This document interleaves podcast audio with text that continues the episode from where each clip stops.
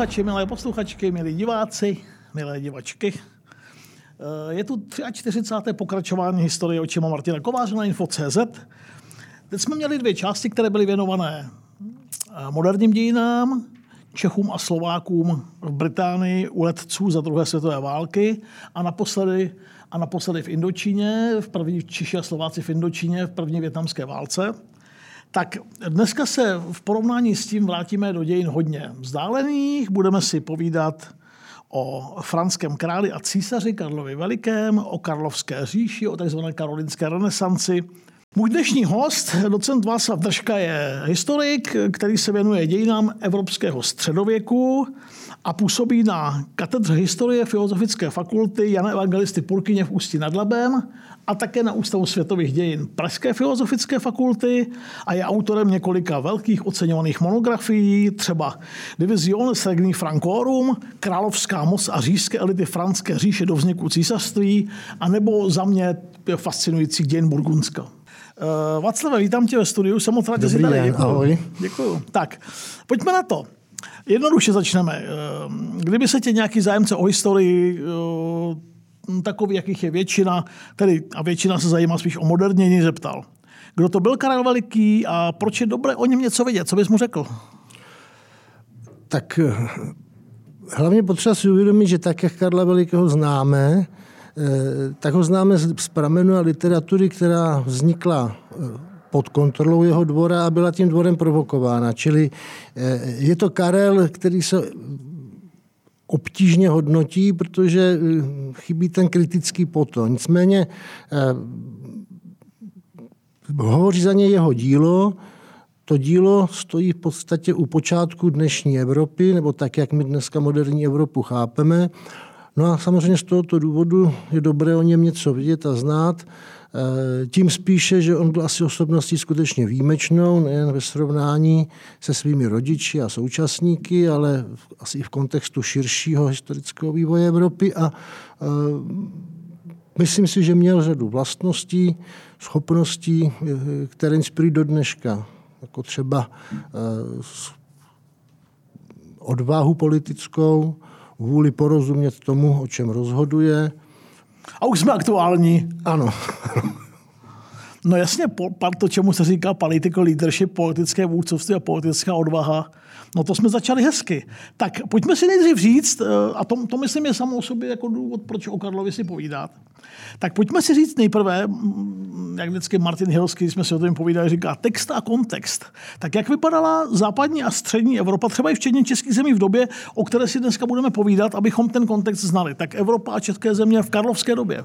No jednoduše oproti dnešku. No. V podstatě máme tady na západě velkou říši, která vlastně eh, obsahuje dnešní Francii, velkou část dnešního Německa. Eh, na jich od ní v podstatě eh, je už vlastně vláda Vizigotského Španělska u konce, či tam jsou Maurové, Arabové. Máme na ostrovech anglosaskou Anglii, ale pokud jde o střední Evropu, tak v podstatě tady dožívá avarský kaganát o nějakých státních útvarech eh, není ani vidu, ani slechu. No a pak je tady samozřejmě Itálie, v níž dožívá, řekněme, to antické dědictví, ale která vlastně je víceméně součástí franského státu. Čili je tu franská říše, úkol nic, pokud nevezmeme v úvahu samozřejmě východní Evropu, kde stále tedy dominuje východ. A jsme ve druhé polovině 8. a na, na počátku 9. století. století. Ano. ano. Hmm. Franská říše, to vzpomínám si, poprvé mi to vyprávěli na základní škole, mě to fascinovalo. Jak to vznikalo? Jak se to, jak se to zrodilo, tenhle no, státní útvar? A to je opět u toho jsme, že jo. Eh, je to tak jako s tím Karlem, kdo to byl, tak v podstatě, eh, co to byla Franská říše, máme v podstatě jeden, jeden souvislý pramen, že to je kronika Žoře Stursu, o kterou se opírají všichni eh, historikové. Pardon, všímejte si, jak to ti středověkáři mají složité, jo? na čem musí ty konstrukty stavět, jak těch pramenů je málo. A Děkuji. A teď ještě do toho, aby se to zkomplikovalo. Ještě, že ta kronika v dnešní době je v intenzivním přehodnocování, co vlastně znamená, čím byla, za to je národní kronika, za to je něco jiného, ale tím není potřeba posluchače asi unavat. Zkrátka řečeno, pokud tomuto pramenu neuvěříme, nevíme nic. Pokud tomuto pramenu uvěříme a opřeme se o něj, pak můžeme z něj vít a pak teda zjistíme, že Franská říše se doslova tedy rodila víceméně v válečném konfliktu byla sjednocována, jak se říká, krví a železem, franským králem Chlodvíkem. O jehož životě z této kroniky víme poměrně dost, ale O tom, co bylo před ním, zase se dovídáme velmi málo a ten nás spíš pomůžou třeba archeologické prameny, ale jak víme, archeologické prameny Jiné pomocné vědy, které dodávají informace, jsou vždycky prameny komplikované a záleží na to, jak si je vyložíme. Takže... Frankové. To, když, jsem, když jsem avizoval, s kým si budu povídat, jaké bude mi téma, tak mi jeden z posluchačů napsal, hlavně mi nějak smysluplně vysvětlete, kdo to byli ty Frankové. Byli to Němci, nebo to byli Francouzi? Kdo to byli Frankové? No a to je... A jsme zase, je to pořád to, je to pořád jsme pořád, jsme pořád u toho, kde, se, kde se vzali? Jo, jo, tak klasicky, ano, kde se vzali, že to je... Jaké to je etnikum? Je to etnikum germánské pravděpodobně, eh, nebo téměř jistě. Tak všímejte si, jak je pan docent opatrný pravděpodobně. Téměř jistě to adverbium. No, jak eh, ona skupina etnická, nebo kmen, jak se říká, vznikla to je také ne zcela jasné. Patrně vznikla složením několika dalších menších skupin, které při, přijali to jméno Francii, ale eh, jeho obsah je celkem průhledný a znamená vlastně svobodní. Jo? Čili není to pravé nějaké etnonymum, označení nějaké etnické skupiny, je to spíše označení eh, podle své pozice, nezávislý na nikom. Eh, a to je tak asi všechno, jak co se o těch Francích v té čase, no, který máme no, k dispozici, dá rozumného říci. No. Jak spolu mluvili? Jak, jak, jak, jak, jak je Franským dialektem. To je, to je germánský dialekt. Germánským dialektem. Ano. Hmm. Tak uh, pojďme pomalu z té tmy se nám jako pomalu vynořuje nějaký ten obrys. Tak kdo byli Karlovi přímí předchůdci na trůnu a jak se dostal na trůn on sám?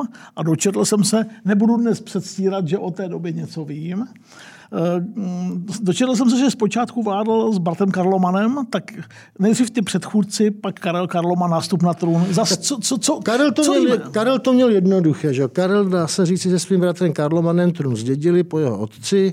Eh, to byl franský král Pipin III, to je vlastně první panovník, eh, královský tedy panovník z karlovského rodu. On začínal v podstatě jako majordomus. Co to je majordomus? Majordomus byla nejvyšší, dá se říct jednoduše, funkce ve franské říši, správce královského paláce, v podstatě zástupce krále. Tak jak Čili, pardon, promiň, my jsme si tady, děli jsme tu jednou uh, turecké věci, něco jako byl třeba velkovezir ve vztahu k sultánovi, tak, dá se říct, jako ano, ano, říši? Asi, asi, tak jako volně dá Ale se volně, ano, ano, ano, asi dá se říct. No, v podstatě Pipin byl vlastně vládcem faktickým, protože moc těch merovejských králů té předchozí dynastie upadala. Upadala, on se sadil posledního z merovejců, zavřelo do kláštera a stal se sám králem. Čili eh, Karel to měl po svém otci jaksi už jako dědictví, nastupoval celkem výhodné pozici, protože tatínek eh, jaksi už vlastně zahájil expanzi směrem do Itálie. Problém byl jediný, že měl svého bratra, tak jak bylo zvykem, tak Pipin III. říši rozdělil mezi oba své syny, Karla i Karlomana. Eh, a to je zase jedna z věcí, kterou úplně přesně nevíme, neboť jsme odcházáni na tu jaksi, produkci karolínskou, která je jaksi striktně, eh, dá se říct moderní terminologií, cenzurovaná. Prostě eh, po třech letech Karloman zemřel. Eh, za jakých okolností se neví, přímá indicie... Ani jsem se neptal. Přímé indicie nejsou, ale samozřejmě ty spekulace, ani ne tak mezi historiky, protože to nemá cenu spekulovat, když nemáte žádné informace, ale samozřejmě tak poučená veřejnost ráda spekuluje. Ta spekulace se pochopitelně nabízí, protože po Karlomanově smrti část velmožů sice odpřísáhla věrnost jeho bratrovi Karlovi. Ale Karel byl mladší? Karel, Karel byl starší, bych řekl. Teď, teď si, ale úplně ne, ale byl starší. Ale to dělení právě do té říše, abychom se vrátili zpátky mezi Karlomanem Romana a Karla nebylo pro Karla příznivé. Jo. Karel dostal odhaduje se prostě horší část. Jo. No a e, část velmož ovšem po Karlomanově smrti uprchla vlastně na dvůr e, langobardského krále, který byl v Páví, že Desideria, takže... Jsme v severní Takže jsme severní ano. Takže e, to převzetí moci asi nebylo úplně přátelské po Karlomanově smrti, což jak si ty okolnosti jeho skonu prostě činí minimálně eh, pozoruhodným, abych tak řekl. Prostě ta spekulace se nabízí. Ano, ta spekulace se nabízí, ale nikdo už ji dneska nedokáže. Mm. Ehm, Karel Veliký byl král, císař, k tomu císařství se dostaneme, k tomu císařování, válečník, taky asi dobyvatel, budovatel, rozsáhlé říše, zákonodárce. To všechno je pravda?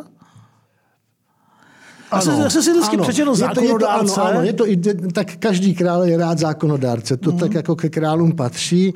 Eh, Kar, pokud jde o tu říši, že tak se Karel Veliký je významně rozšířil, eh, to je pravda, že pokud jde o ta území, která k ní nově připojil, že tak je to... Prosím tě, kam až sahala ta, ta říše? No v podstatě, že pokud se vezmeme, tak když Odkud to, kam? když to vezmeme od Itálie, tak v podstatě celá severní a, severní a jižní Itálie, vyjma řekněme té centrální, kde figuroval papežský stát, že on pak k té říši připojil nově Bavorsko a vlastně na konci své vlády, pokud jsme v té Germánii, až Sasko, ale to Sasko je teda Sasko dnes jiné, než dneska se jezdí do Drážďan, to je Sasko na středním a dolním Labi, mm. že jo, čili potom vlastně celá ta část Germánie, celá dnešní Francie, ta hranice pak vlastně končí na, na Pyrenejích. Čili eh, v podstatě dnešní celá západní Evropa mimo Evropu střední. Ta střední Evropa, eh, když teda už jsme se k ní dostali, že ta je v Karlově zájmu pak asi na konci jeho vlády, kdy on podniká výpravy proti Avarům v zásadě úspěšné, čili tady on pak asi pod tím tlakem franským, ale z jiných příčin se ten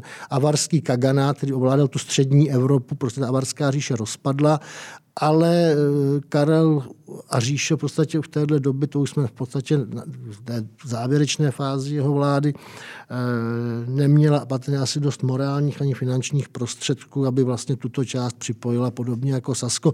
A to pak teda vede k tomu, že tady vzniká to, co my známe a to, co popisují historikové čeští, zná Velká Morava a pak teda ta etnogeneze ve střední Evropě, která vede mm. přece k nějaké pestřejší politické mapě. A k tomu zákonodárství, co si pod tím, co si máme tak představit pod pojmem zákonodárce nebo zákonodárství ano, na přelomu 8. No, a 9. století já po Kristu? Já ti dneska zklamu, že si zvolil téma, které je v totální revizi, jo? takže no, se o něm mluví velmi špatně, ale mm. pokud to, co víme, a to co asi bezpečně Karel provedl poslední vlastně redakci, velkou redakci toho vlastně zákonníku franského, kterému se říká sálské právo, to je vlastně zákonník, který poprvé vlastně redigoval a nechal sepsat tedy a zase buď tedy ještě na konci své vlády zakladatel říše, ten král Chlodvík, o kterém jsme mluvili, nebo jeho synové. Karel Veliký v podstatě eh, tento, to je v podstatě kmenové, zvykové právo, když to řeknu velmi jednoduše, no, eh, které prošlo několika ještě revizemi. Za Karla teda proběhla ta poslední. Můžeme věřit eh, Karlovu životopisci Einhardovi, tak Karel měl pak v plánu velké taksi zákonodárné reformy, ale na ty už nedošlo. Čili můžeme mluvit jako zákonodárce, tak především kvůli tomuto. A pak samozřejmě Karel vládne pomocí nařízení, které mají často povahu zákonu, říká se jim kapituláře, ale to je právě typ dokumentu, který dneska je v intenzivní debatě, co to vlastně ten kapitulář je. My jsme to totiž představili tak, že ta, ta původní teze je, vlastně kapitulář vzniká jako v podstatě jakési nařízení zákonodárné ve spolupráci panovníka a říšského schromáždění. No a to zdá se podle dnešních posledních výzkumů není až tak úplně pravda, protože... Eh, co to teda bylo? No a no, to, jeden německý historik má celkem vtipnou a dá se říct přesvědčivou tezi, že vlastně se jednalo pouze o seznamy povinností, ano. které se posílali hrabatům, aby je splnili. On říká, ten seznam měl jednu velkou výhodu. Je to jako, když jdete na nákup a píšete si seznam. Seznam má jednu výhodu v tom, Máslo, že totiž... housky, sejra. Ano. A musíte ho mít, protože si ho nemůžete zapamatovat. On nemá žádnou logiku. Jo? Čili on disciplinoval Jo, ty hrabata si to museli zapamatovat. Tu šlechtu. Ano, jo, tu šlechtu disciplinoval, učil je prostě poslušnosti, ale zároveň to znamenalo jednu věc, že oni si z toho dělali další seznamy, jak to mají plnit a posílali seznamy, což už splnili. Či my to, co máme k dispozici, vlastně patrně nebude žádný normativní text, mm-hmm. ale něco, co se z této komunikace jak si zachovalo a co nejde vztáhnout. Některé jo, některé skutečně tyhle ty kapituláře jsou kapituláře v tom smyslu, že vznikly jako usnesení říšských, říšských, říšských schromáždění. Ale jiné pravděpodobně skutečně ne a jsou jen jakousi známkou této probíhající komunikace mezi eh, hrabaty, šlechtou že jo, a panovníkem, co už jsme splnili, co máme splnit. Ale na druhou stranu to ukazuje, což je hezké, že Karel vědomě vládnul. Jo? Že skutečně on jak si se pokouší nějakým způsobem uplatňovat svoji autoritu, uplatňovat autoritu paláce vůči periferii. Jo, což, což teda nemohlo být vůbec jednoduché. Což nebylo jednoduché, ale Karel vlastně... Už jenom z hlediska rychlosti komunikace třeba no, všeho. No, no, právě. A Karel vlastně se připouští vlastně jedním z posledních, nebo vůbec poslední panovník, který alespoň v určitých okamžicích byl schopen vládnout z centra. To znamená, nemusel říši pravidel. Jo, on skutečně na konci toho života je schopen, skřípe to samozřejmě, ale je schopen vládnout podobně jako římští císaři z centra prostřednictvím poslů a nařízení a tyhle těch tedy seznamů, nebo jak tomu mhm. můžeme říkat, ale nemusí říši vlastně objíždět, eh, alespoň ne tak pravidelně a intenzivně, jako je tomu pak později. A teď uh, nedělám si iluzi o laskavosti té expanze. To bylo hodně drsná doba. No tak eh, ona... Jak, že by byla někdy jiná. Jak víme z dneška, ona žádná expanze ne, ne, ne, že by byla jiná. Ale... Byly, to byly dobyvačné války za rozšíření území? Nebo spíš výpravy, expedice s cílem podřídit si? Ani asi, on se to nedá takhle jednoduše. Asi, ono je to v podstatě snaha christianizovat nová území, pokud je třeba o ty Sasy.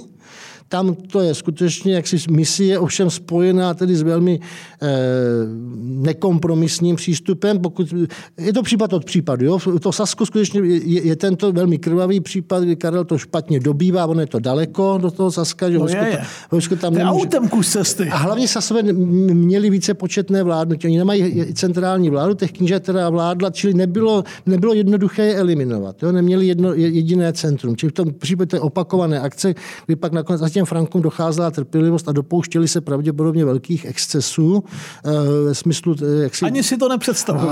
Ale tak zase že záleží, jak je budeme interpretovat a eh, jakým porozumím. V každém případě prostě tento způsob christianizace vyvolával i určitý, řekněme, odpor nebo averzi některých franských duchovních. Jo? Oni si uvědomovali prostě, že tímto způsobem je to prostě problém a morálně těžko udržitelná záležitost. Jiné případy, jiný případ je třeba Bavorsko, kde vlastně Karel to rád přednáším studentům, protože to je velmi jaksi poučný případ. Eh, vlastně eh, zlikvidoval vládu svého bratrance, Vévody Tasila III. a provedl s ním něco na způsob politického procesu, ale velmi mod... tam se skutečně ukáže, že Karel dokázal být velice tvrdý a eh, nepříjemný soupeř. Toho Tasila pravděpodobně skutečně dohnal k přiznání se ke zradě pomocí metod velmi moderních, jako je prostě zajetí rodiny, vydírání, takže takto, že no a pak máme tu klasickou expanzi, to je prostě eh, ta, ta Langobardské království, kdy vlastně král Desiderius je klasicky poražen, dobyt a odstraněn. Čili oni jsou to různé způsoby, záleželo prostě... Kdo... A jejich kombinace, a, no, výsledkem no. jejich kombinace bylo rozšiřování Ale té říše. v každém případě to, ta říše se rozšiře takto. Hmm. Teď mě jenom tak blesklo hlavou, to je asi pitomost. Víme, jak vypadal Karel, nevíme. No tak máme listá vyobrazení, ale, ale, ale, ale, ale, ale ano. Hmm. Teď, na, to si, na periferii Franské říši vznikaly tzv. marky to byla... To si dlouho historie myslela, že to je jakási velká instituce, ale zdá se, že Podřízená ne. území. Čili je to v podstatě, je to, je to v podstatě klasické, že když to rozklíčen, tak Mark Graf je vlastně hrabě Marky. Čili je to v podstatě klasické hrabství, jehož správce, ale eh, eh, pokud se týkalo, to byly většinou ty klíčové nebo kritické citlivé body, kudy mohla jít expanze, byl vybaven, řekněme, nějakými zvláštními pravomocemi, to znamená, měl, řekněme, větší vojenské prostředky, aby mohl toto území lépe bránit. Protože musím si uvědomit, že prostě Karel musel spolat na to, že přijde nějaký úder, že na tom inkriminovaném místě musí někdo ten úder nějakou dobu zadržovat, než přijde vojsko. Jo. Čili eh, ty marky jsou spíš jaksi eh, než administrativní, eh, řekněme, vojenský obvod, kdybychom to chtěli říct, jak uh-huh. nějakou dnešní modernější terminologii a byly chápané jako součást franské jo, říše. Ano, to, ano. To je, to, jako, jo, jako integrální jsou, součást, integrální, periferní, ale integrální ano, součást ano, říše. Ano. Oni jsou to spíš jako místa, jo? to není kolem dokola, že třeba mm-hmm. španělská marka, prostě ta, panonská, panonská marka, marka ano, jo, bretanská marka, daleko, jo, tak, čili, tak jo, jo, jo, jo, čili to, to, to, takhle to fungovalo, že ale jsou to víceméně skutečně na kritických místech, kde by prostě hrozila ta expanze, tak tam se prostě ta hrabě nějakým způsobem lépe posílil, lépe vybavil. Posluchač mi napsal, a myslím, že z toho, co jsme si řekli, to vyplynulo. Říkal, mě fascinovalo, jak spolu komunikovali v té době, než se šéf té marky dověděl přece z toho centra mocenského. No, to byla otázka týdnů přece. No, Nebo dnů? Uvádí se. Jak kam samozřejmě? Teď jsme se o tom nějak bavili. Uvádí se, já tyhle informace samozřejmě od kolegů přebírám, že pěší posil byl schopen za den urazit, ono se to nezdá 60 kilometrů. Ale to dá hodně, ale když si uvědomíte, že byli to specialista a ušel 6 km za hodinu, tak 10 hodin chůze. Jo? To znamená, e, jízdní posel byl schopen, řekněme, urazit dvojnásob, čili kolem 100 kilometrů. Takže samozřejmě nebylo to hned, ale dejme tomu, že z těch cách na hranicích říše jízdní posel, pokud ho někdo nezabil cestou, nebo se nezabloudil, protože jako nebyla navigace žádná, že? tak mohl na místě být za několik dní, jo, do týdne. To je mnohem, no. to je mnohem rychlejší, no. než by člověk bez nějakého velkého přemýšlení řekl. Ale to je on. Jo? Teď samozřejmě e, něco jiného je přemístit posla, přemístit vojsko, jo? které musí mít samozřejmě nějakou výbavu, nějaké zabezpečení. Musí jíst, pít, musí, tak, jo? musí se schromáždit. Jo? Čili e, ta, ta, spíš, ta administrativní komunikace pak je složitější. Oni jsou texty, že kdy Karel prostě, když svolával vojsko, že posílá své posly, kteří jak si kontaktují místní hrabata, že to znamená ty držitele místní moci, ti zase dostanou instrukce, koho mají do toho vojska povolat, kde se ty lidi mají sejít, dostávají instrukce, co si mají vzít sebou, ale samozřejmě, než se tohle jak si podařilo, tak to už jsou týdny samozřejmě. Jo? Čili schopnost rychlé reakce, nebo jak se říká, to v téhle době není jaksi... Síly rychlé reakce. Síly rychlé reakce. no, ty říkáš, ty říkáš vojsko. Jak, jak vypadalo vojsko v Karlovské? Kolik třeba mužů to, jak, jak velká mohla být jednotka, nebo jak velká mohla být Karlovská armáda? Do tisíc, o, jakém, do, no, o jakém rozměru no, se no, bavíme? To... Pokud se tak tisíce, nízké desetitisíce, ale to jsou ty velké skutečně výpravy, třeba to, k těm avárům, kdy to vojsko pochoduje po obou stranách Dunaje a sebou veze.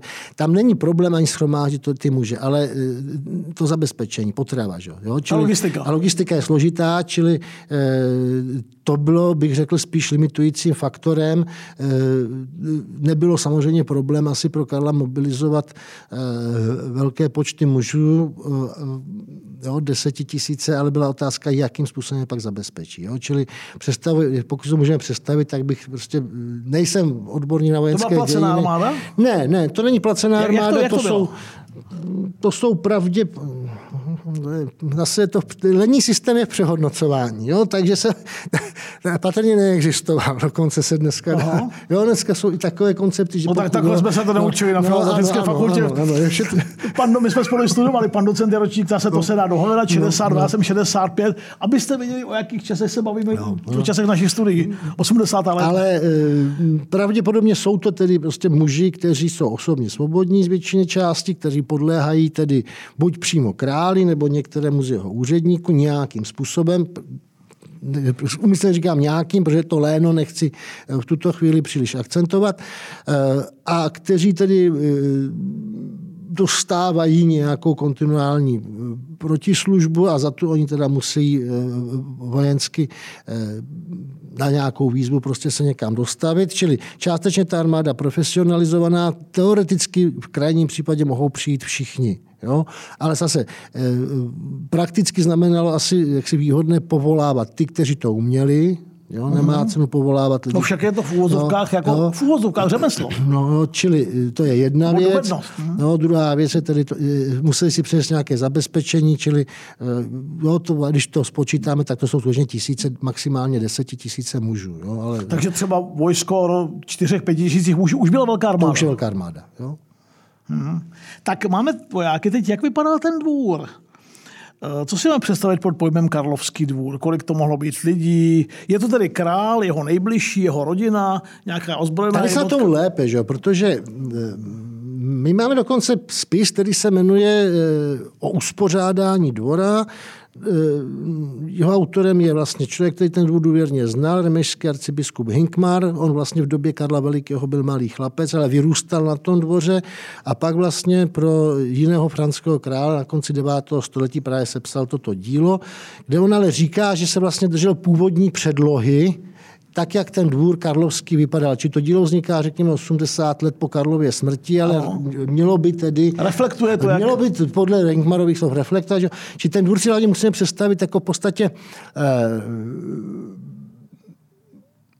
lidi, kteří mají různé funkce. Jsou to funkcionáři dvorští, to znamená ti, kteří se starají o chod dvora, o chod říše, ale pak je tady palácová škola, čili jsou tady lidé, kteří se starají o výchovu kleriků, Součástí dvora je královská kaple, že, která je spojená s kanceláří, čili eh, je, je to, jsou to lidé, kteří vedle toho, že jsou připravováni na výkon nějakého duchovního povolání v říši, eh, pečují samozřejmě o administrativu, vyhotovují listiny. A pak je tady spousta lidí, kteří patří mezi rodinné příslušníky panovníka, známé panovníka, důvěrníky, Kámoši. rádci a tak dále. Čili ten dvůr byl neobyčejně pestrý, byl podle, podle toho spisu, co máme, byl nějakým způsobem uspořádaný, čili má asi dvě dvě, řekněme, těžiště. Jedna je v té kapli a kanceláři, která se tedy stará, řekněme, o to vyhotovování listy na zprávu říše. O tu formální stránku věci? Jo, hmm. pak je tady, řekněme, ten, který se nazývá Falckrabí, čili správce toho dvora, eh, který tedy eh, pečuje hlavně o chod a zabezpečení celé této komunity. Jo? To znamená... Eh, Takže třeba stovky lidí, desítky lidí? Nebo mezi Desítky je málo, zase bych uvažoval, řekněme, o nějakých nízkých stovkách. Kde, Taky mi přišlo, jak jo, to tak říká, že desítky je asi málo. Desítky je málo, ale zase ten dvůr vypadá veliký, je určitě, byl určitě velý, větší než pak dvory, řekněme, eh, středoevropských panovníků, to, jo, ale je v zásadě pořád velmi jednoduchý, záleží, čím to srovnáme, je pořád velmi jednoduchý, když bychom si vzali v téže době existující dvůr východořímských nebo byzantských císařů. Jo, mm-hmm. to, tam jsou to skutečně tisíce lidí. Jo, to je skutečně velký starý aparát. To už aparát. To už je aparát převzatý prostě z, z, Římské, z Říma. Jo, tam skutečně hmm. je něco na způsob ministerstve. Ty jsi, ty jsi zmínil před velkou cáchy eh, a říkal jsi, že byl Karel poslední, nebo jeden z posledních, kdo to ještě dokázal řídit z centra. Jak, občas. Občas, občas, promiň, občas. Uh, jak, jak často byl na cestách, v úvozovkách? Já to znám že z pozdějších časů. 17, pořád. Pořád, pořád byl na cestách. To je, On musel být na Musel to objíždět. On to ani neobjíždí, nebo tak, on to samozřejmě objíždí, ale to, co ho nutilo být na cestách, jsou hlavně válečné konflikty. Jo? V podstatě každý rok je vojenské tažení.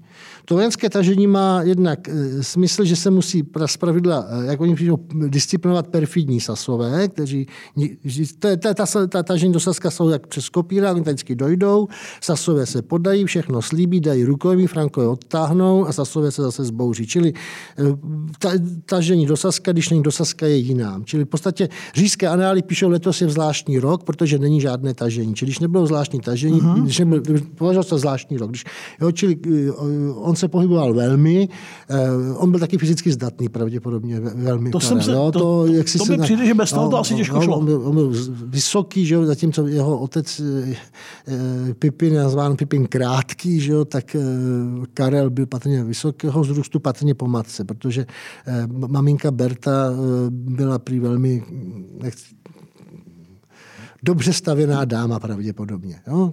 A mm. takže asi po mamince zdědil jaksi silnou tělesnou konzistenci, takže byl i odolný, čili na cestách on byl velmi často.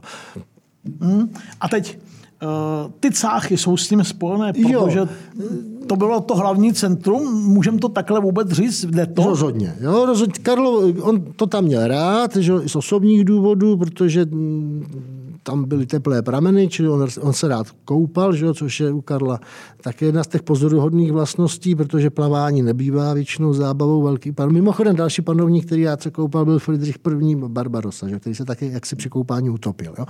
Ale či ty cáchy on je z osobních důvodů... Malce Tung se taky rád koupal. Pardon za nepřípadnou poznámku. Eh, či ty Cáchovně nás osobních důvodů. Eh, on si je postavil v podstatě asi právě eh, Karel několikrát, že zažil také navštívil při těch cestách Řím. Že? Čili on vlastně pod dojmem té italské architektury a římské architektury. Řím sice uvadal, že nebyla to tak Konstantinopol, ale pořád Řím proti těm městům galským bylo něco Severně asi, od bylo to impozantní, čili on, on ty cáchy podle Říma a Raveny víceméně si buduje jako velké centrum. On dneska z toho mnoho už není, ale to je tam tak, že je zachované schované jako paláce, je tam e, tak, ta královská kaple, ale je pravda, že vlastně v té době, kdy Karel vlastně Cáchy bude, tak je to velké administrativní, správní, reprezentační centrum, čili e, to jaksi e, bylo asi na svou dobu výjimečné místo, kam se prostě všichni sjíždili a Karel to skutečně chápal patrně jako své místo, odkud vládne. Tedy. Mm-hmm. A teď k tomu dvě poznámky. Čili když byl Karel na cestách, tak ten dvůr nebo jeho většina cestovala s ním, předpokládám, nebo ne? Jak to bylo? To je dobrá otázka, na kterou já asi nemám ale úplně jasno. Takhle, víme dobře, že Karel si část dvora bral, ale e, bral si patrně lidi, které měl spíš rád, a které víme, že cestoval třeba s některými manželkami. Jo? Který, promiň, jo, promiň jo? když to říkáš, když uh, hanoverští králové, uh, britští na počátku tak 18, 18. století odjížděli do Hanoveru na léto, tak si taky nechávali část vlády v Londýně a sebou si bral Jiří první ty, které měl rád. No, no, to se teda moc změnilo. To se asi nezměnilo, že jo, či já třeba na ty, na ty cesty do Itálie vím, že třeba jako on si bere část těch lidí z Cách a z říše, ale eh, některé své rádce třeba nechává mimo tuto cestu. Jo, překvapivě třeba některé, pokud se nemýlím, tak třeba té korunovační cesty v roce 800 se neúčastnil Alcuin z Yorku. Jo? Důvody těžko, těžko. A ještě nějaké centrum, kromě Cách, což všichni znají, je spojené s Karlem, nebo, nebo, nebo jsou to ty Cáchy? Ty a Cáchy jsou dominantní. Jo? Jako samozřejmě to, to další centrum říše je pochopitelně potom ten Řím, že jo? který ale je spíš chápán jako to, to centrum, které císař navštěvuje a které tedy, eh, tedy vyhra, vyhraženo papeži. No. Pak Hezky to nabývá pěkný plastický obraz. Tak pojďme teď na další téma, velké, důležité. Karel, Franská říše, její elity a církev. Jak tohle partnerství bylo důležité, kdo byl silnější, jestli se takhle laicky můžu ptát?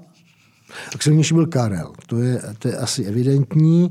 E, nicméně se svým papeži, on zejména s, tím, s papežem Hadriánem udržel velmi korektní a respektované vztahy. Trošku horší to eh, bylo s Helvem III., který ovšem byl papež jaksi v stísněné situaci a on více potřeboval Karla než Karel jeho, ale i v tomto případě je třeba hovořit o korektních stazích. Ono totiž eh, v téhle době eh, se těžko rozlišuje, co je církev a co je stát. Jo? Ta, ta společnost je pojmenována termíny jako eklézia, pátria, čili to jsou termíny emotivní, jo? křesťanstvo, vlast. Ale... Co to je? A zvlášť, když to dneska má nějaký, dneska to, to má nějaký těžký, obsah. Jo? Ne, já, já tomu rozumím. Je to těžký pro historiky. Jo? Když, když, jenom příklad. Když Hegerman vlastně psal kolem roku 2000 ke Karlově, eh, ke Karlovu, ke Karlovu císařství tu velkou monografii Karel Veliký vládce západu, tak on tam má kapitoly, které nazývá náběhy k právnímu státu. No. Nedávno vyšla nová monografie ke Karlovu umrtí že jo, z, z pera německého historika Johannese Frieda, jmenuje se to Karel Veliký, Gewalt und Glaube, že jo, vláda a, a, a víra. A Fried dokonce jak si pochybuje o tom, zda to, čemu Karel vládl, se dá státem označit. Jo? Či na jedné straně o, tém, o nábězích právnímu státu, na druhé straně vůbec, jestli je to stát. Jo? Přičemž, ale jsem už říkal, že ale zase něčemu vládnul, že? protože to by nedělal ty seznamy a, a neinstruoval a, a ne, ne, nedisciplinoval své úředníky. Čili eh, ta entita, která vlastně určuje jeho jednání jako politika, je složitě popsatelná v právních kategoriích, eh, kterými my jsme dneska jaksi zvyklí vymezovat stát. To nejde. To asi nejde, čili je to, ta, ta entita, to, jo, on, je, on je obránce víry, on je šiřitel víry, eh, on je záštita jednoty, on je zástupce Krista na zemi, tím vším se chápe.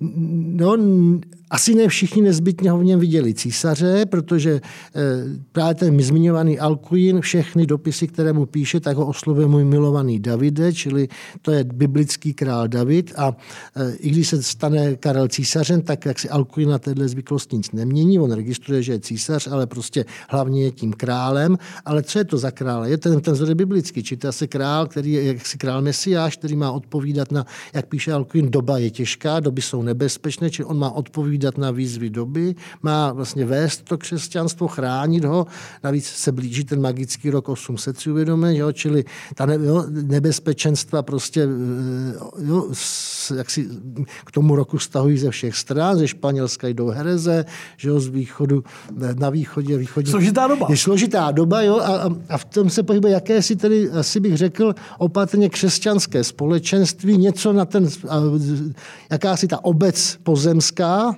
křesťanská, augustinovská, což je taky další častý obraz vlastně toho státu, jo, ta, ta pospolitost občanská, křesťanská, v jejíž čele tady ten panovník stojí. Ale k státu modernímu to má prostě asi... Ještě hodně daleko. Hodně, ta, ta, tento způsob považování oni asi neměli. No. Hmm. Děti se ve škole, myslím, dodnes učí, jak papež Lev III korunoval Karla v roce 800 římským císařem. Víme, jak to tenkrát bylo, co k tomu vedlo, k tomu vedlo, jaké to mělo pro Karla, pro franskou říši, pro katolickou církev, i pro Evropu důsledky? Víme, co, jak, co, no, k té korunovaci tě poprosím. Tak té korunovaci. Ta je zajímavá, protože v životopise Karla Velikého, že, který napsal Einhard, tak Einhard výslovně uvádí, že kdyby, že Karel řekl, odešel rozezlen, říká z té kaple, a říká, a kdybych by býval věděl, co se stane, tak bych na tu bohoslužbu ani nepřišel, přestože je 25. Eh, prosinec. Jo, což je velmi zvláštní a vyvolává to dojem, že vlastně Karel byl překvapen a tu korunovaci moc nestál. Eh, na druhé straně, a to se upozornil to Fried, eh, v tom životopise ale víme, že papež mu řekl, aby se slavnostně oblékl, za svůj purpur, zlaté sandály a Fried se jak si potněšil ptá, tak co asi teda čekal, když jsem měl, jo, čili nepochybné je, že Karel věděl, že bude korunován císařem. To obyčejná bohoslužba nebude. Že to, a I z těch událostí, které vlastně předcházely jak si té císařské korunovaci, to znamená, papež se dostal v Římě, nebudeme to komplikovat, z nějakých potíží. Že Kde to bylo? To bylo v Římě? To bylo v Římě, tak jo. Jo, musel, papež odjel z Říma v roce 798 9 že navštívil, navštívil Karla v německém Paderbornu, že tam patrně, zase my máme takzvaný paderbornský epos o tom setkání, který je typickou, jak si řekl bych, moderním novinovou zprávou, čili je tam řada informací, ale o čem jednali nevíme. Jo, tato prostě, takže kolem toho jsou dohady, ale v každém případě Karel pravděpodobně, nebo téměř zcela jistě o tom, že bude korunován císařem, že se to chystá, věděl do toho Říma s tím to asi jel.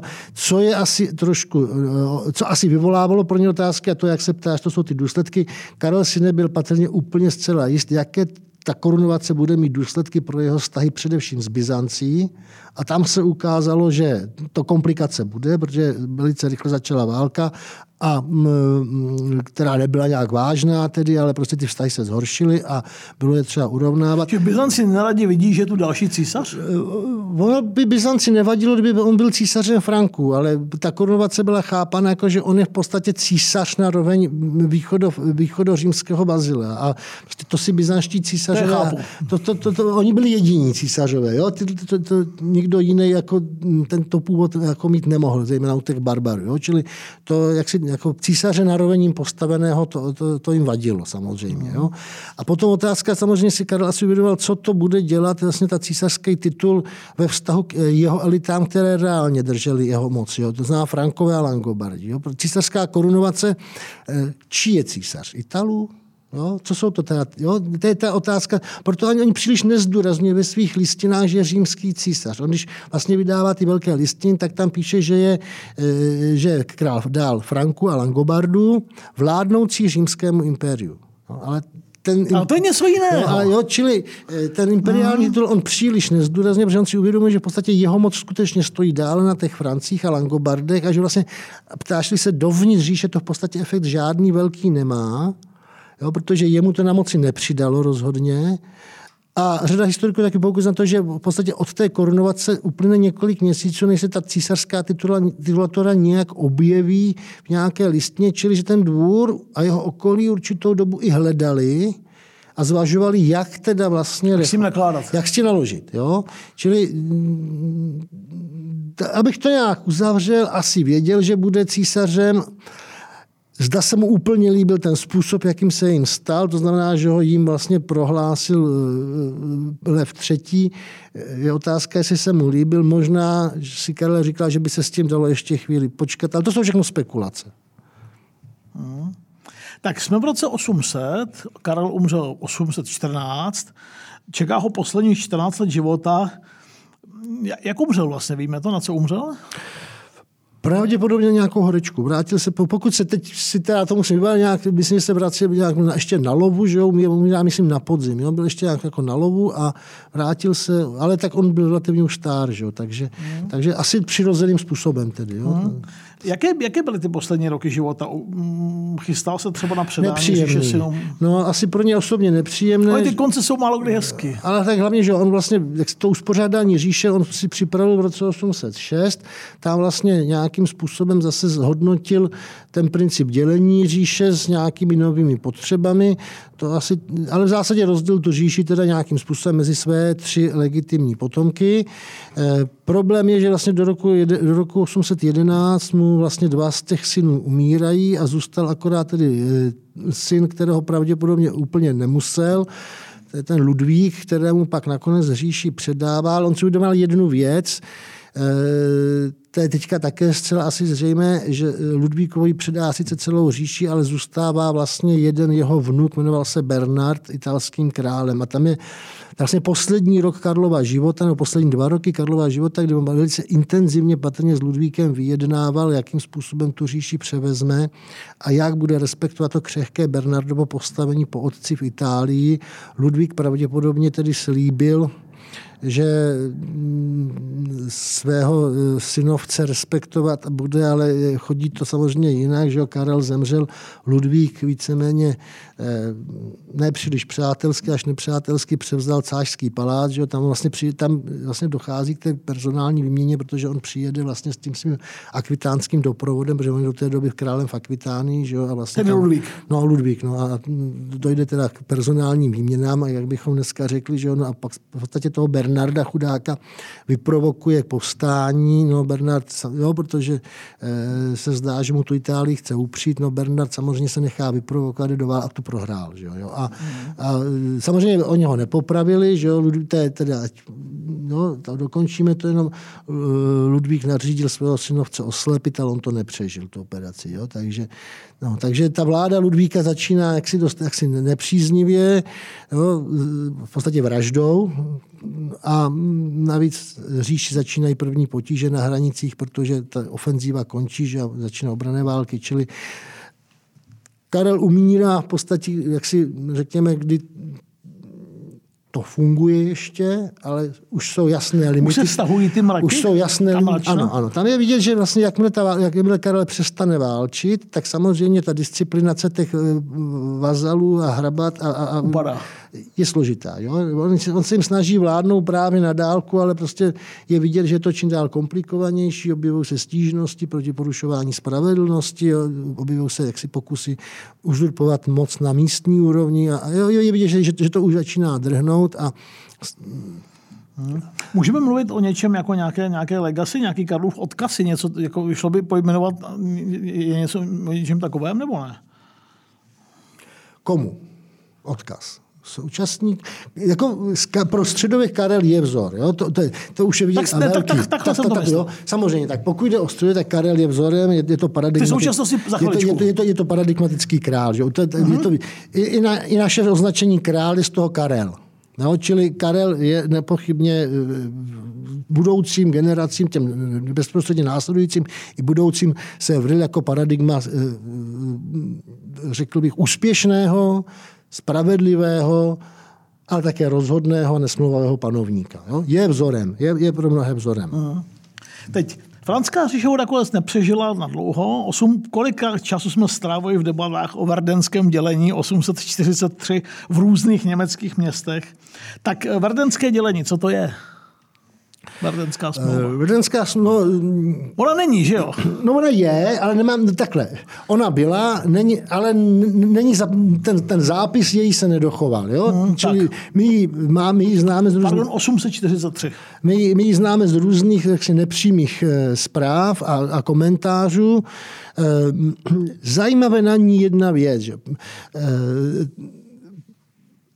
Karel vlastně, když zemřel, tak jeho nastoupil nakonec ten jeho jediný syn. Shodou okolností říše se nedělila a e, tento syn, který se jmenoval Ludvík, že ho v podstatě e, přišel s novým konceptem vládnutí a v podstatě dělení říše zavrhl a snažil se v podstatě tu říši e, vládnout a zacházet s jako s jedním unitárním celkem. Jo? Čili on, když pak jak si vytváří svůj nástupnický řád, tři roky zhruba po svém nástupu, tak v podstatě on má tři syny, ale je to čtyřicátník, tak tu říši v podstatě dělí úplně nebo eh, administrativně rozděluje, abych tak řekl, úplně jiným způsobem, než, tomu, než udělal Karel Veliký. A v podstatě ten princip dělení se zavrhuje. Jo, z jednoduchého důvodu, eh, nebo s jednoduchou argumentací, je-li jedno království nebeské, tak samozřejmě má-li být, jeho, má-li být vzdorem pro království pozemské, tak to také musí být jedno jediné a nemá se dělit. Je zatím samozřejmě řada jiných motivů, ale toto je, řekněme, ten řekněme, ideální ideologický narrativ, který se v podstatě za tím politickým konceptem Ludvíka Zbožného jaksi eh, ukrývá. Jenomže vláda Ludvíka Zbožného v podstatě selhala velice rychle. Jo, začalo to tím neúspěšným pokusem eliminovat e, synovce, který skončil vraždou, pak se proti němu postavili jeho synové právě pro, e, kvůli tomu, že tu říši administrativně rozdělil způsobem, který pak nebyl schopen dodržet, protože se mu narodil čtvrtý syn a on to, co prohlásil za jaksi nedělitelné a neměné, začal znovu měnit a zkrátka dobře vlastně ta vláda Ludvíka Zbožného končí v poměrně ve zmatcích. A na té Verdunské smlouvě je zajímavé to, že vlastně ten princip dělení je rehabilitován znovu, čili říše se dělí, dělí se vlastně mezi tři e, syny Ludvíka Zbožného, mezi tři vlastně e, vnuky Karla Velikého.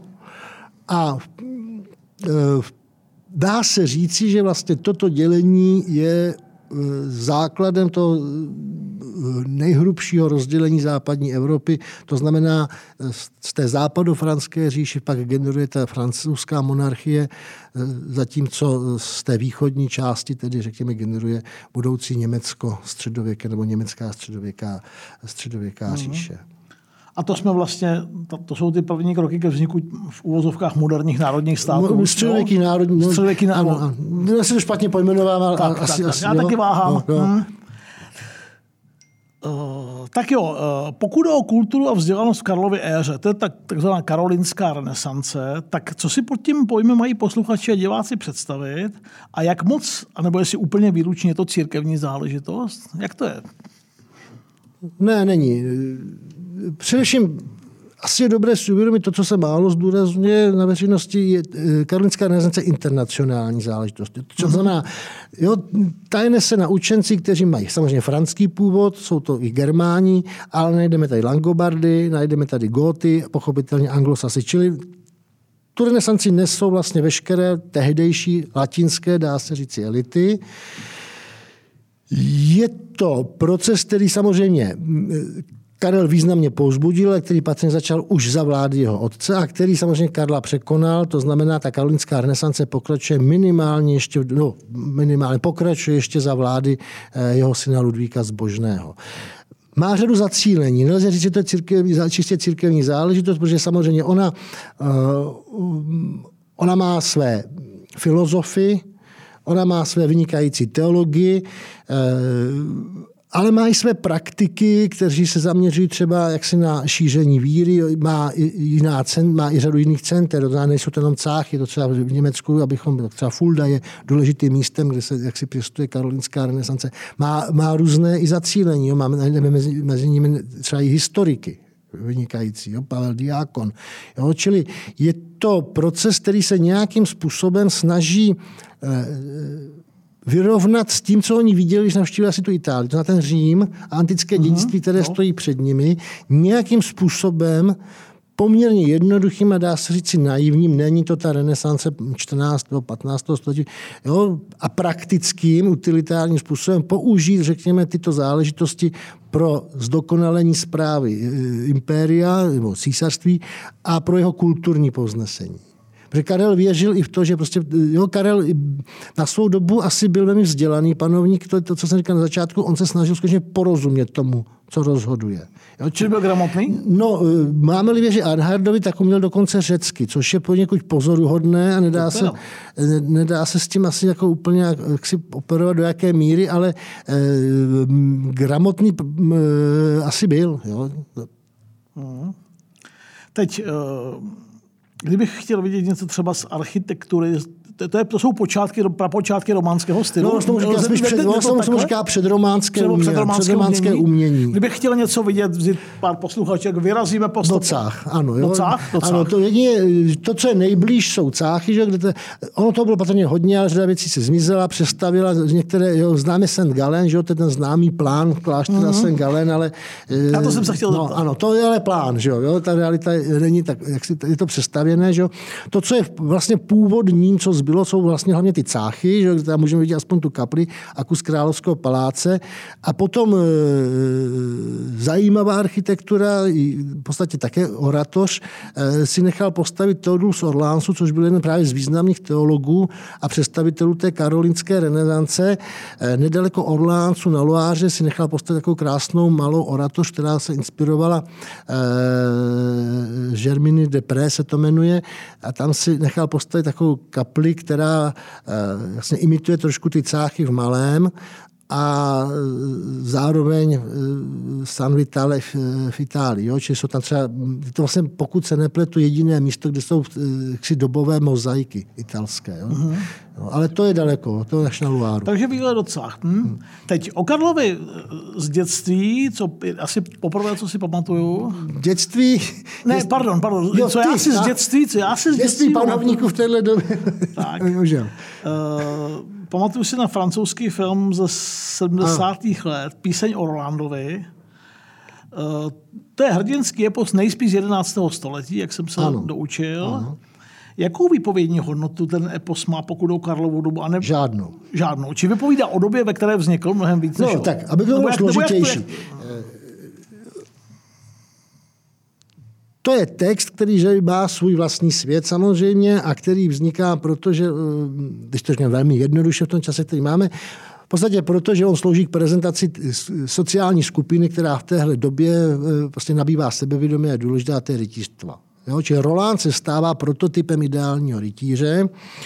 Je to v podstatě součást skutečně především kultury, písemné kultury eh, a mentality 11. století. Ale samozřejmě ten text je provokován skutečnou událostí, která ale v podstatě probíhala úplně jinak, než je ten epos Rolando. To je v podstatě eh, to, co ho provokuje, je právě jeden z mála neúspěchů, který Karel zažil, kdy on se nechal víceméně zatáhnout do eh, sporu Hispánii. Eh, franské vojsko tam zasahovalo, nepočínalo si jako obvykle příliš, řekl bych, citlivě a nakonec tedy vlastně ustupuje pod velkým tlakem, že bylo vlastně v té bitvě v tom Ronsevalském průsmyku je ten napadeno Basky a dá se říct z velké části zmasakrováno. Jo? Čili ten, ten, vlastně, ten, ten ústup Karlův bezpečný eh, kryjou velké lidské ztráty a zase jsme u toho. Jo? Ale říšská analytika v podstatě o tom nic moc neříká, jo? čili my o tom nevíme, ale je to hezké, jak to v podstatě žilo v té ústní tradici, pravděpodobně paměť na tento neúspěch a vlastně ta tradovaná paměť vlastně čekala na svoji příležitost do toho 11. století, kdy se vlastně toho motivu zmocní sociální skupina, která vlastně na tom postaví postaví svou prezentaci, no, prezentaci svého etosu. Ale to není jediný případ. Jo? Stejně máme jiný, že má, mluvíš o tom o eposu o Rolandovi, ale máme třeba epos o Žirádu z Rusionu, což je zase epos, který se hlásí do franského období, zase tedy franský šlechtic eh, který si projde jaksi svým, než eh, tedy je nějakým způsobem rehabilitován. Čili i to je vlastně jaksi zase ta další karlovská látka, která eh, vlastně čeká na svoji příležitost vlastně až řekněme, v tom pozdějším období. Aha. E, na území dnešní České republiky věděli, že je Karel Veliký, věděli, můžeme vědět, jestli vůbec tušili, jak to je? Asi jo. Uh, asi jo, protože ono... Máme, je, je fajn, že máme i video. Vidíte, jak se pan docent troška vždycky usměl, když mu položím tuhle, tuhle otázku. No ne, protože Karel přes tou zem několikrát protáhl. Tak to ona, jak, ale teď je otázka... Um, co věděli? Co věděli a kdo věděl. Jo? A, a, a, jo, Martin, uvědom si, ty první informace přicházejí skutečně pokud se nepletu, tak ta Bohemia je součástí vlastně dědických nebo těch rozhodnutí o tom, jak spravovat říši až za Ludvíka Zbožného. Jo? Čili pokud začne, začnou ty Frankové uvažovat nějakým způsobem o českém prostoru jako prostoru, který by se dal pravidelně ovládat a spravovat, tak je to skutečně až na konci a zejme tomu z něj vybírat ty poplatky, což se teda dělalo, jo? To, to jsou ty Karlovy, tam to začíná ta poplatnost. Tak eh, řekněme až skutečně na konci vlády Karla Velikého a pak zejména tedy v té první polovině 9. století. Jo? Ale co se tady odehrávalo a do jaké míry těžko říct. Jo. To je, tam, tam v podstatě pak zajímavější a jistější, nebo zajímavější, ta jistější stopa je skutečně až ta Mojmírovská Morava, tam už je to potom zřejmé, protože tam ty informace jsou mm. lepší. Že? E, samozřejmě archeologové přinášejí nesmírně e, zajímavé poznatky a informace. E, problém, myslím, archeologové odpustí, archeologického materiálu je ale jeden, pokud on není kombinovatelný eh, s písemnými prameny nebo konfrontovatelný nějakým způsobem s písemnými prameny, tak eh, eh, on je do jisté míry němý. Že? To znamená, záleží velmi na interpretaci, vysvětlení si toho, co, co najdeme nebo nenajdeme. No, věřím, že posluchači, blížíme se ke konci, věřím, že posluchači rozumí tomu, proč jsme my novověkáři na našich studijních pobytech tak rádi poslouchali výklady docenta Držky, protože to byl pro nás úplně odlišný svět, o kterém jsme nic nevěděli. A on před námi konstruoval tu minulost toho, toho raného a pak třeba někdy i vrcholného středověku. Tak teď ještě se zeptám, teď mi to při, hrozně mi to připomnělo ty časy, eh, když jsem se ptal před chviličkou na legacy odkaz Karla, ty říkal pro současníky, pro následníky dodnes, tak, když, tak mě napadlo, když vznikala na přelomu 40. a 50. let 50 Evrop, evropská společenství, tak všichni ti Žánové, Monetové a uh, Altierové, Spinelliové a Robertové Schumanné mluvili o karlovském odkazu. A ty tehdejší země, ty takzvané šestky, Francie, Spolková republika, Itálie, země Beneluxu, tak říkali, a to je vlastně jádro té karlovské říše. Je na tom něco?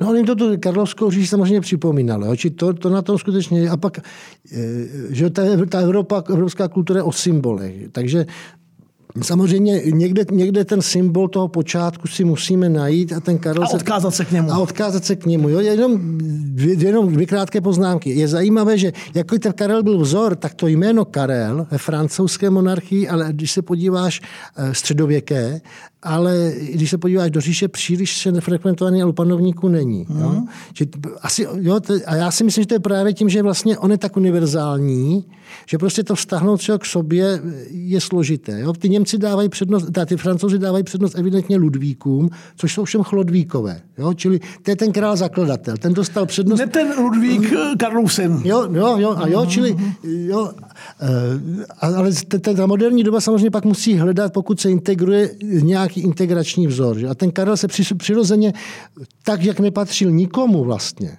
jo? Ten, tak vlastně eh, pak patří všem samozřejmě. Jo?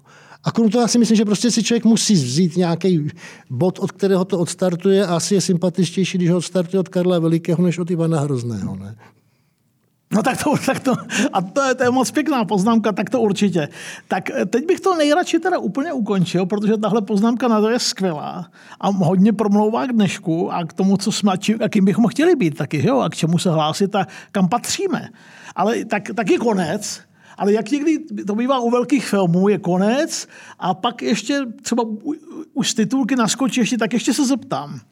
Kdyby si posluchači na základě tohohle podcastu, protože pro mě to byla fascinující hodina z mnoha důvodů, kdyby si chtěli něco přečíst. To je těžký, no. Tak to asi není snadné. To není snadné. To já jsem si vůbec netroufl, tak přesto bych řekl, kdyby se chtěli nějak poučit o Karlově máme, době. Máme tu monografii, že přeloženou, to je Hegerman, že to je ten Karel Veliký vládce západu, ale je to poměrně už jaksi staré, je to 20 let stará práce v překladu už. A odrazuje svou tloušťkou samozřejmě. Když ta tloušťka je víceméně dána také tím, že ten papír je ekologický, takže je dost tlustý. Ale je to, je to práce, která má prostě set stránek. Že? Jinak je to samozřejmě ty zmínky o Karlu Velikém jsou různých, jak si těch přehledových kompendích různého typu, že tady nechci nic doporučovat, protože... Tak třeba, a bývá, to, bývá, bývá součást tohle příběhu třeba v dějinách Francie nějaký? Ano, dějiny Francie, ano, samozřejmě. Pokud si někdo vezme eh, tady jako dobrý, může, se, může, se, Francie, může se doporučovat pas... tady, jo. No, Já bych pak doporučil ty dějiny Francie od Ferry, Ferra, Mark Ferro, eh, dějiny Francie, vyšlo to v lidových novinách. Ty uh-huh. jsou mhm. totiž udělané velice zajímavým způsobem a tam, eh, že vlastně, jsou rozděleny na dvě části, tam je vlastně část, která vlastně vypráví ten politický příběh a pak je tam ten příběh paměti národa. Čili ten Karel Veliký je tam, pokud se neměl, už to taky dávno jsem se na to díval, ale eh, je tam vlastně na dvakrát, že tam byl příběh té říše a pak je tam příběh toho odkazu. No, takže tam samozřejmě se dá. Tak jo, tak Mark Ferro, eh, dějiny Francie a patřičné pasáže, tak pokud vás to dneska zaujalo, a já věřím, že vás tehle exkurs do starých časů historických zaujal, tak asi tohle. Tak jo, máme za sebou hodinku. Eh, já moc děkuji za to, že jsi našel čas. Bylo to fajn. Moc mě to těšilo, i jsme si zavzpomínali. Docent Václav Držka, Ústecká filozofická fakulta, Pražská filozofická fakulta, Karel Veliký, král, císař, jeho odkaz. Děkuji. Za 14 dní všechno nasvědčuje tomu, že se podíváme zase někam úplně jinam. Mějte se hezky, pěkný den. Naschledanou.